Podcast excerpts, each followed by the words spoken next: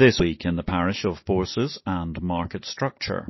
ICE, ACES, FY 2021, NSE 5x profit growth, CBOE up 90% as the mega results for Q4 2021 continue to roll in. My name is Patrick L. Young. Welcome to the Bourse Business Weekly Digest. It's the Exchange Invest Weekly Podcast, episode 131.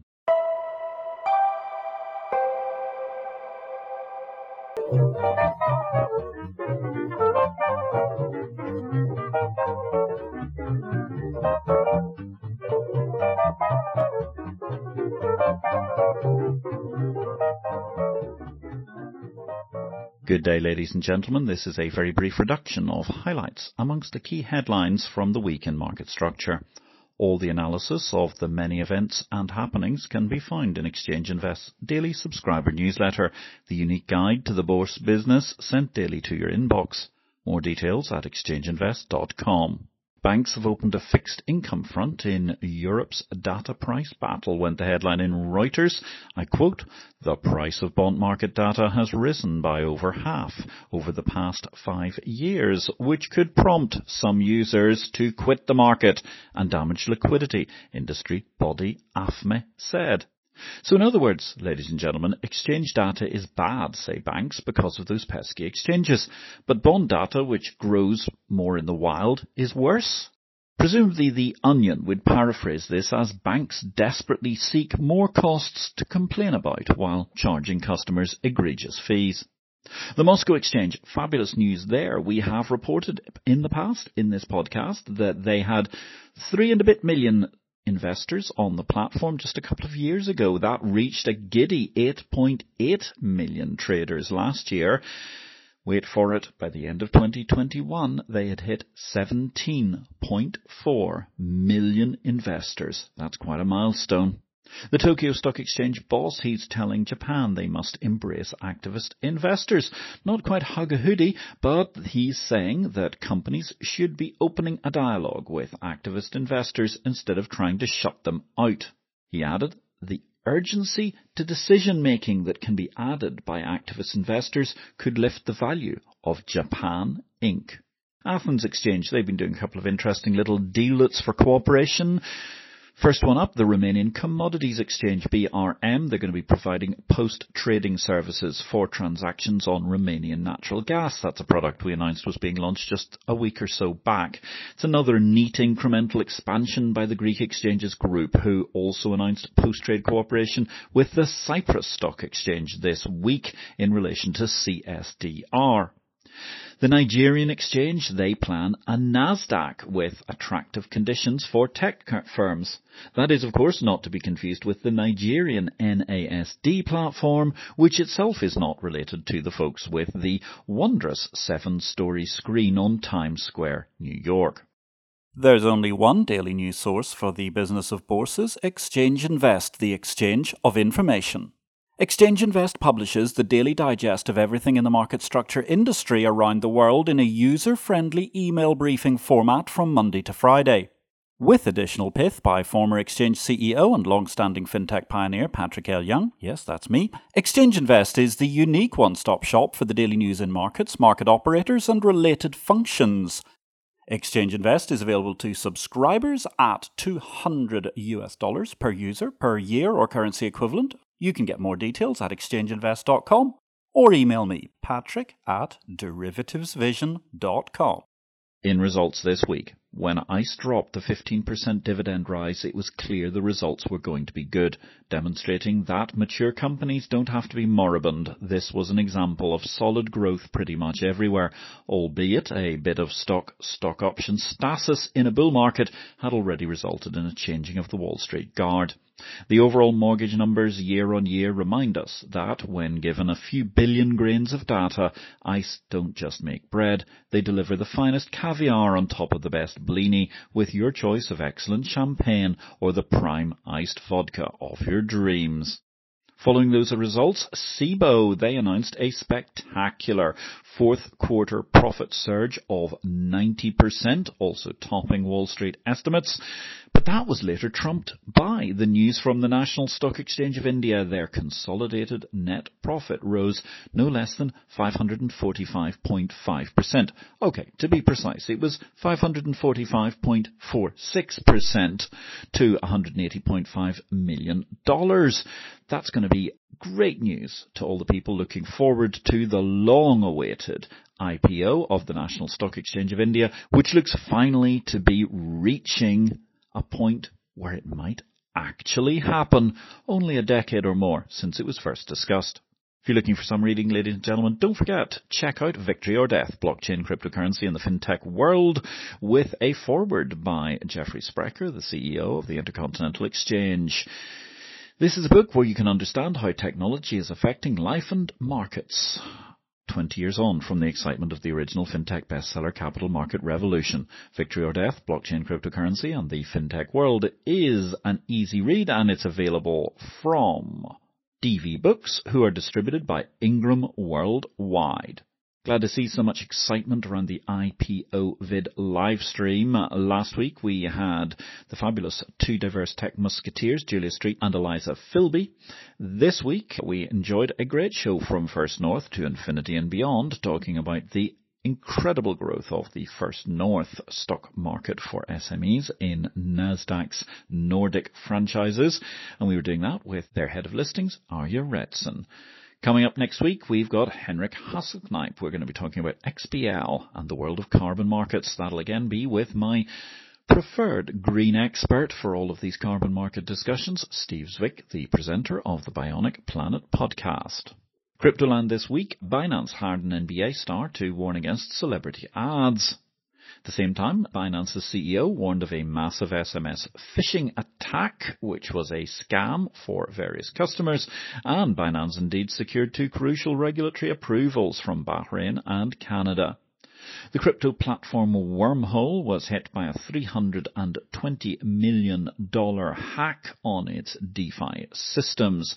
The high-frequency trading company Jump Trading jumped in to bail out the unfortunate Wormhole DeFi platform. Crypto exchange FTX, of course, fresh from that news that they're worth $32 billion at their latest private round. They're going to be buying a Japanese rival, Liquid. That adds to their Asian expansion. And the social media platform StockTwits is said to be about to add crypto trading. Crypto exchange FTX is going to be providing the infrastructure for that. Trading and fees will be the same as they are on the main FTX platform. People starting to worry about what happens if a cryptocurrency exchange files for bankruptcy.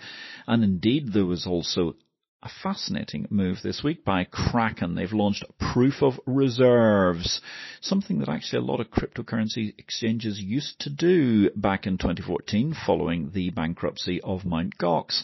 Kraken leading a revival, perceptive of them to realize the next phase of crypto likely involves a spot of blood on the streets, and thus many worries will emerge about who might be swimming without a fully clothed balance sheet. Product news this week, LCH Swap Agent. They've completed the first Euro swaption trade under ABF-FBF rules. Those are French rules, a French master agreement no less, and the counterparties were Natixis CIB and Crédit Agricole CIB. So in other words, two French counterparties.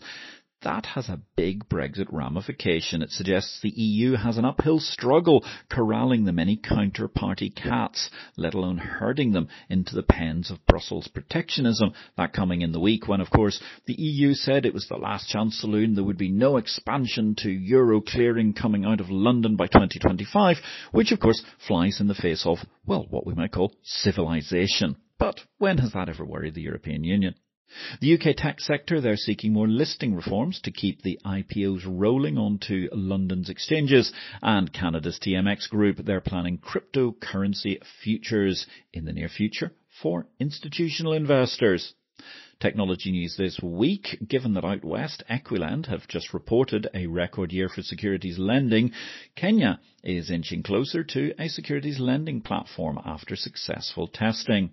And then perhaps the biggest shock news of the week from academia, humans still trump artificial intelligence at making money in financial markets, according to a recent study. Thanks for listening to Exchange Invest Weekly. We welcome your feedback. You can contact me directly, patrick@derivativesvision.com, with any comments. Meanwhile, if you enjoyed this show, we would welcome you giving us a thumbs up, or if you have time, a positive review will always be welcome, wherever you find this podcast. Regulation news this week. Brexit Britain is looking to smooth the rough edges of MiFID II. Why they can't just scrap the whole thing is beyond me, given it's a complete waste of space. At the same time, the SEC, they say their response to the meme stock mania is coming next week, according to their chairman, Gary Gensler.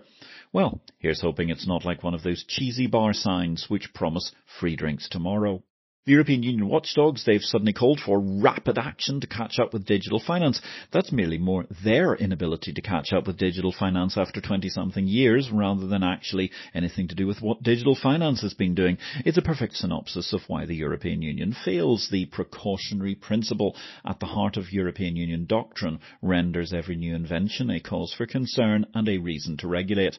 Thus, liberty dies, equality is strangled as a plutocracy of multinationals own the lobbying process, and any hint of fraternity with the people who need a dynamic economy to improve their lot tragically withers. That the European Union blob only knows how to be afraid and seek ever more stringent regulations demonstrates the ugly truth. They are throttling Europe, ensuring a once proud continent become the new Argentina of the next century. In other news, Argentina this week was, of course, home to a series of protests over the latest possible IMF bailout there. As I mentioned earlier, the European Union have said that Britain's euro clearing extension will be its last. I'm not quite clear, though. Does that mean it's going to be the last before the euro dies, or because the European Union still hold on to the remarkably odd concept that they have a protectionist right to only be the sole clearing venue for their own currency? The world doesn't work that way, Brussels.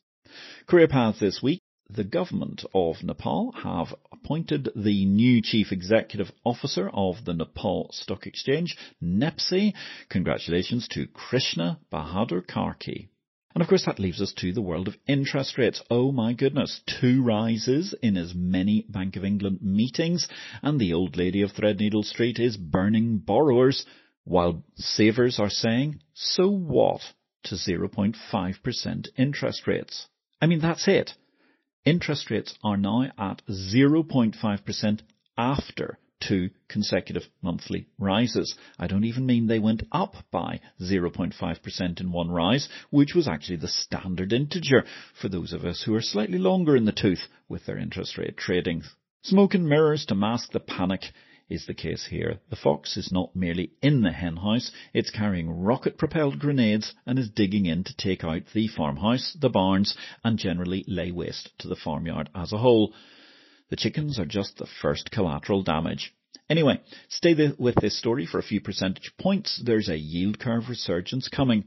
Oh, and perhaps, of course, the funniest millennial trader's drop of all time could be on the verge of happening here, as it becomes clear that the younger generation will think the world has melted down at 1% or so interest rates, while we of an older generation are waiting for the B-movie warm-up, which is the current plotline playing out, to lead in to the proper matinee.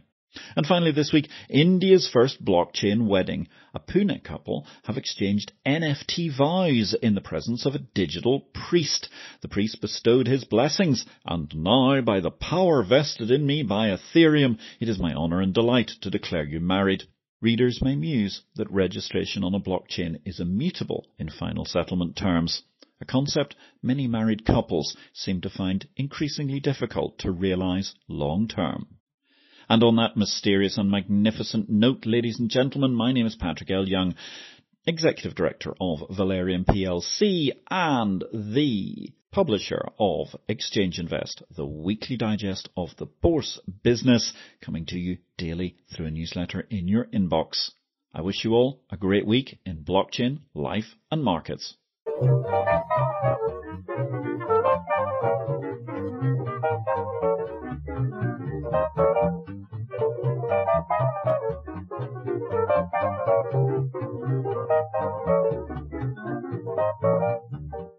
This show relates to the business of bourses. It is not to be construed as investment advice, nor are we making any investment recommendations. Please consult an investment advisor before you make any investments, and for goodness sake, do your due diligence and do not make investments without complying with the regulations in your home state. Exchange Invest cannot be held responsible for any investment decisions made as a result of our program, which is for entertainment purposes only. The material herein is copyright Patrick L. Young at the date of publication, while our music and sound effects are sourced from copyright-free sources. Thanks for listening to Exchange Invest Weekly, the exchange of information.